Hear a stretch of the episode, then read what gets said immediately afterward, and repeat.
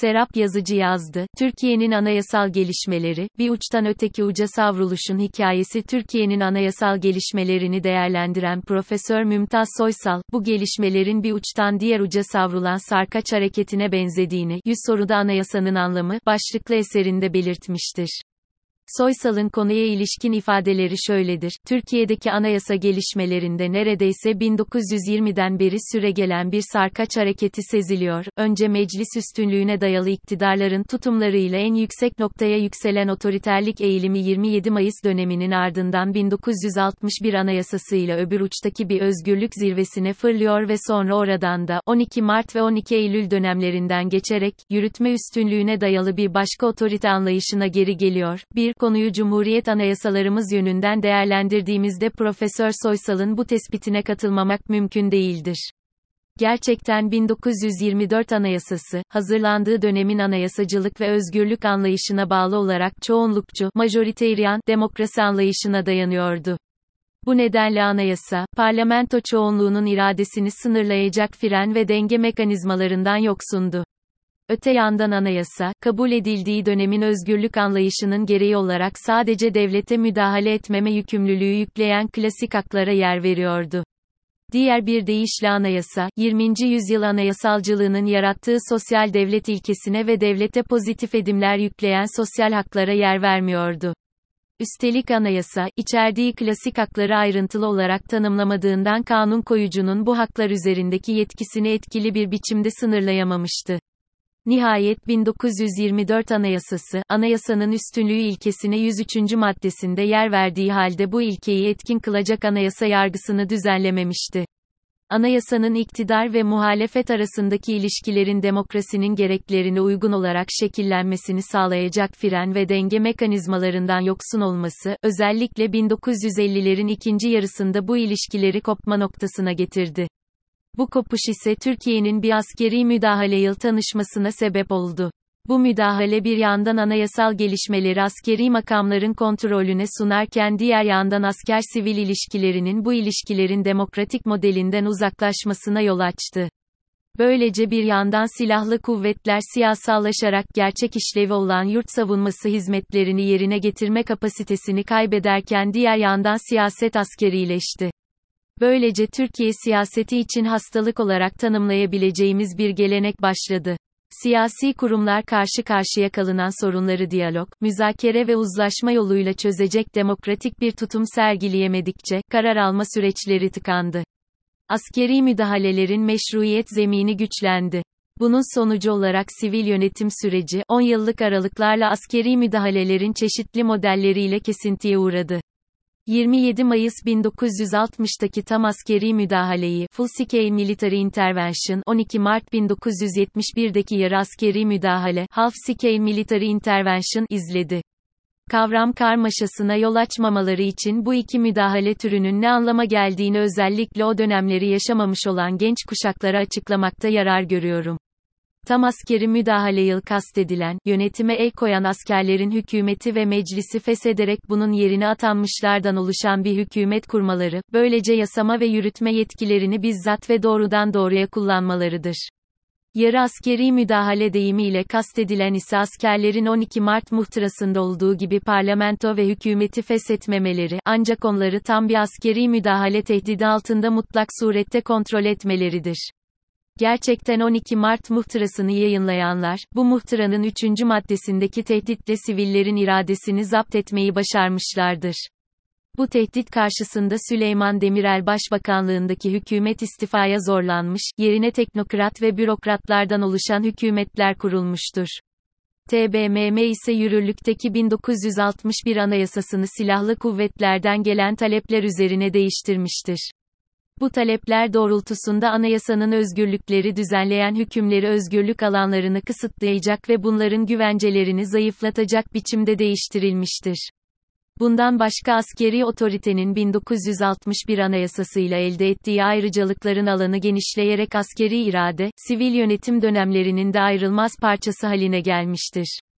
Nokta. Tam bir askeri müdahale olan 12 Eylül 1980 müdahalesiyle de parlamento ve hükümet feshedilmiş, bu müdahaleyi gerçekleştiren Milli Güvenlik Konseyi, MGK, Kasım 1983'teki seçimlere kadar iktidar yetkilerini doğrudan doğruya kullanmıştır. Bu süre içinde MGK, sadece 1982 anayasasını yapmakla yetinmemiş, aynı zamanda ülkenin hukuk düzenini tepeden tırnağa değiştiren köklü bir hukuki ve siyasi yeniden yapılanma sürecine imza atmıştır.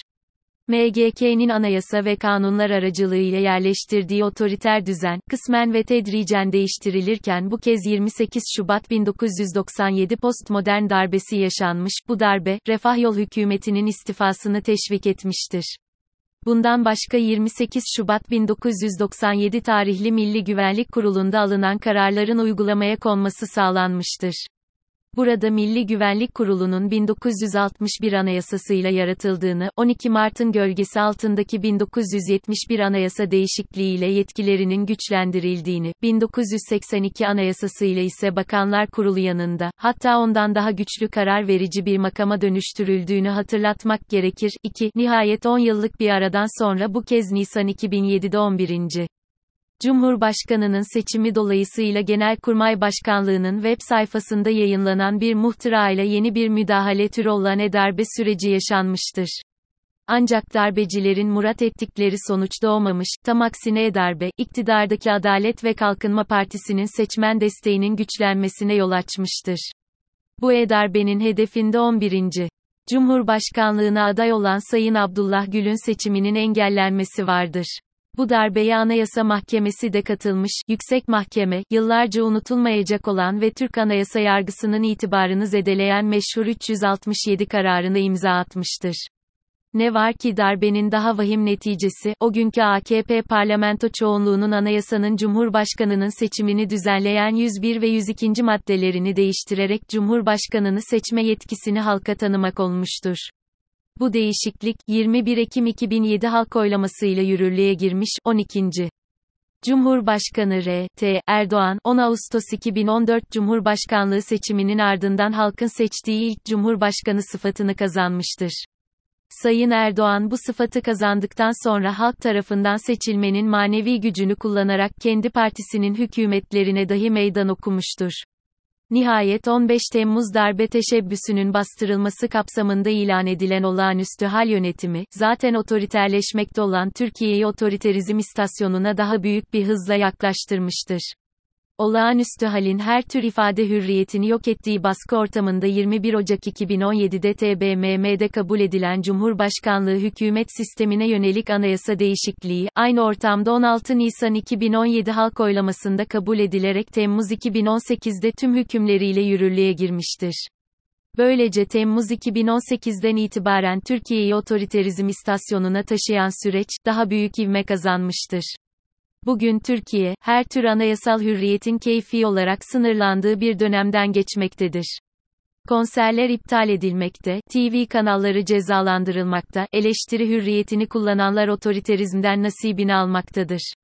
Bugün ise Türkiye, her tür anayasal hürriyetin keyfi olarak sınırlandığı bir baskı döneminden geçmektedir.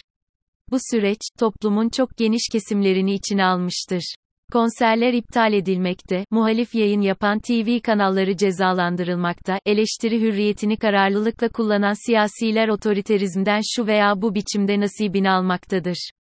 Dün, 31 Mayıs 2022 ise İstanbul Büyükşehir Belediyesi seçimlerinin Millet İttifakı tarafından kazanılmasında önemli rolü olan Canan Kaftancıoğlu, Yargıtay 3. Ceza Dairesi'nin 12 Mayıs 2022'de, kamu görevlisine karşı görevinden dolayı hakaretten verilen 1 yıl 6 ay 20 gün, Türkiye Cumhuriyeti Devleti'ni alenen aşağılamaktan verilen 1 yıl 8 ay, Cumhurbaşkanına hakaret, suçundan verilen 1 yıl 9 ay olmak üzere toplam 4 yıl 11 ay 20 gün ceza hükmünün infazı için Silivri cezaevine teslim olmuştur. Kaftancıoğlu'na verilen ceza, önemli bir matematik hesabına dayanmaktadır. Çünkü anayasamızın milletvekili seçilme yeterliliğini düzenleyen 76. maddesi, ikinci fıkrasında seçilme yeterliliğini ortadan kaldıran haller arasında, taksirli suçlar hariç toplam bir yıl veya daha fazla hapis ile ağır hapis cezasına hüküm giymiş olanlar, ifadesine yer vermiştir. Bu hüküm karşısında Sayın Kaftancıoğlu, giydiği hüküm nedeniyle milletvekili seçilme yeterliliğini kaybedecektir. Şimdi gelelim yazının başlangıç noktasındaki asıl vurguya. Nokta. 1982 Anayasasına kıyasla çok daha özgürlükçü olan 1961 Anayasası, milletvekili seçilme yeterliliğini düzenleyen 68. maddesinde bu yeterliliği ortadan kaldıran haller arasında, taksirli suçlar hariç olmak üzere 5 yıldan fazla hapis cezası ile, hüküm giymiş olanlar, ifadesine yer vermişti.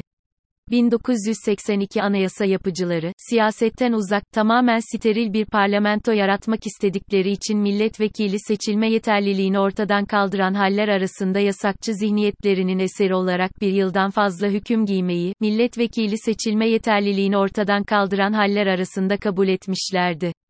Her ikisi de askeri müdahale ürünü olan 1961 ve 1982 anayasalarının özgürlüklere ilişkin düzenlemelerini kıyasladığımızda, Profesör Soysal'ın sarkaç metaforuyla açıklamak istediğinin ne olduğu ortaya çıkmaktadır.